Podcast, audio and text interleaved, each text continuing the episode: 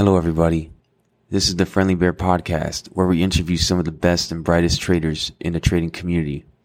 Listen to inspiring stories and nuggets of insight from current and future game changers in the trading space. Listen and learn as we explore all types of trading niches with some of the best in the industry from a Friendly Bear point of view. Make sure to check out the Friendly Bear Podcast new YouTube channel called Friendly Bear Research, which includes all the podcast video content and supplemental screen shares. If you enjoy the podcast, please consider leaving a five star review on iTunes. With that being said, I'm your host, David, aka Reverse Long, and this is the Friendly Bear Podcast. Let's dive in. All right, guys, this is David, aka Reverse Long, with the Friendly Bear Podcast. Today we're going to go over Michael Lewis's book, Liar's Poker. So, Michael Lewis, uh, he's the guy that wrote The Flash Boys, The Big Short, and Moneyball. Um, a movie on The Big Short and Moneyball.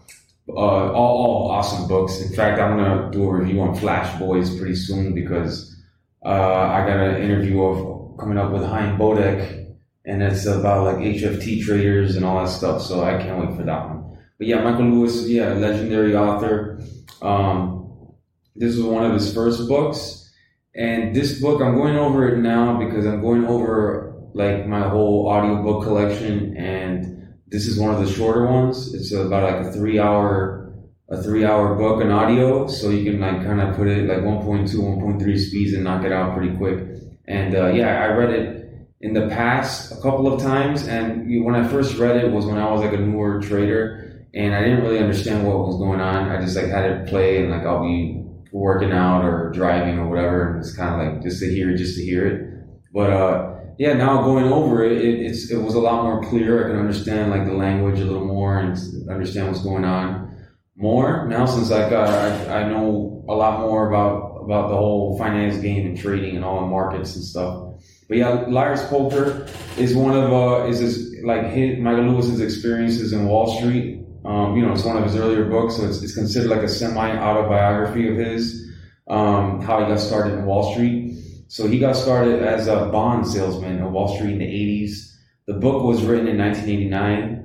Um, yeah, so it's, it's, it's, about his experience in Salomon Brothers, which is now a subsidiary of Citigroup. So the book takes place like in 1984 uh, when he's first trading at the firm. And, you know, uh, okay, so what else? Yeah, 1980s, Salomon Brothers was like the best firm someone could work for. And then so the book's name is taken from Liar's Poker, a gambling game popular with the bonds traders in the book. And okay, a little background on Michael Lewis. So uh, Michael Lewis started.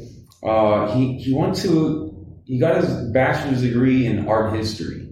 So like he and he was trying to go make a lot of money in, in like working for a firm. So like with an art history degree, you can't really, you don't, you know, you're not going to really get, get into any firm. So what he did was he enrolled at the London School of Economics so he went all the way to London, and he had a cousin, like a British cousin, and that invited him to a banquet.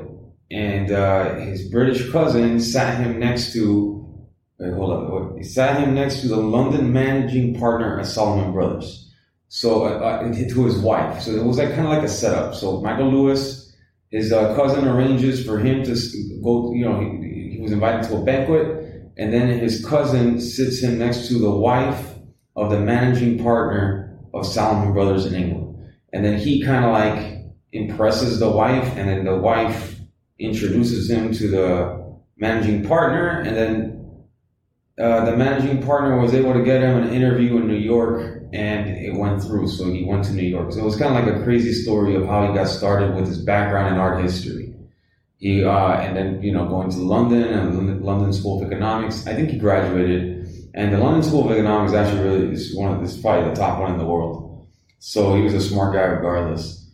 Um, okay, so the book goes over a bunch of Wall Street culture. Like the, in the '80s, it was just like rampant with like just being like you know super obnoxious in the firm and like everybody's cursing each other out all the time and just a you know rampant excitement and like kind of like a like a just a really degenerate culture, you know.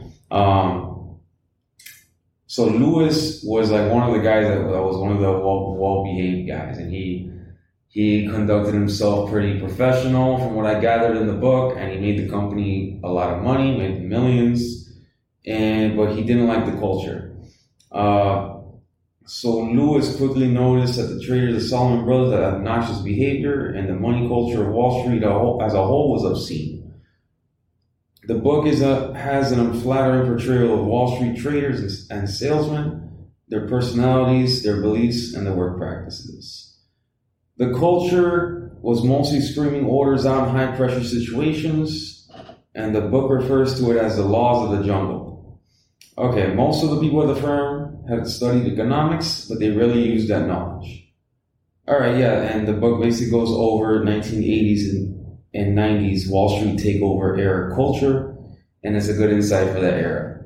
All right, now, um, now my review on the book. So that, that's a little, that's the background on the book, and my review on the book. Okay, so going into this book, I was expecting more like some kind of insider tidbits that I can use. Like usually with these books, you get a little bit of inf- some kind of little nugget of, of information that you can use, some you know a takeaway.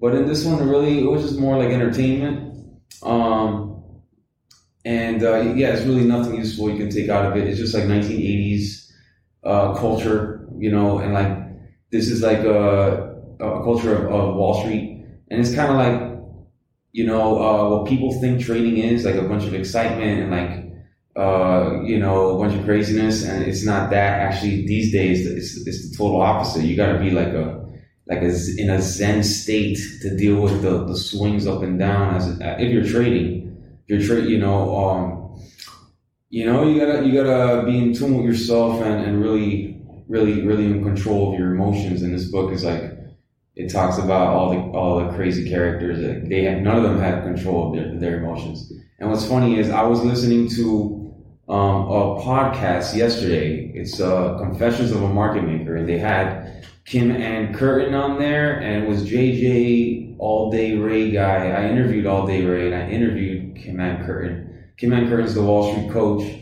and JJ is the market maker there. Hopefully, I can interview him on one of these podcasts. But uh, he was talking about JJ was talking about like back in the day. I'm assuming it was like the 80s and 90s. He's he was a market maker. He as a market maker, they're just executing orders and just like kind of manipulating the game and all types of stuff, shady stuff, and uh, that's like gray area, legal, illegal. But anyway, that the, the market makers can show up to the, you know, to the trading desk hungover or on on whatever on coke or I don't know whatever they want to do, um, because they're just executing orders and just like having an agenda and dump all the orders here. I don't know. Uh, you know what I mean? Uh, but uh, traders, they, they can't really they can't do that. Like like what I do or what anybody here in this office does. Like you know, you really you got to be in control of your emotions and, and all that. This book is like absolutely not that. Um, it's interesting though, you know, it's entertainment. But uh, yeah, the book was just entertainment. I hope like when I go and reread. So I, am gonna read Flash Boys next. Flash Boys. Um, I think there's some insight you can get out of that from what I remember. I gotta, I'm gonna re- reread it and I'll be making a podcast about it. So we are gonna see about that. But um, definitely when I read the Money Moneyball, I definitely got a lot of that one. The Big Short, that one too. Um, this one, not so much. But uh, yeah, it's, it's still still a, a, good read. You know, just uh, it's one of these finance books you can read and educate yourself of, of history in the past, you know, so in case you see it again. Um, but yeah, that's about it. Thank you for listening to the Friendly Bear podcast, Friendly Bear Book Club. I'll see you guys later. That concludes today's episode. Make sure to like and subscribe to the channel on the platform you use. The Friendly Bear podcast is hosted by me, David, where you can find me on Twitter at reverse underscore long. You can find the Friendly Bear podcast at www.thefriendlybearpodcast.com, as well as on Apple Podcasts, Spotify, Audible, Amazon Music, and now on YouTube at Friendly Bear Research. Until next time, thank you for listening to the Friendly Bear Podcast.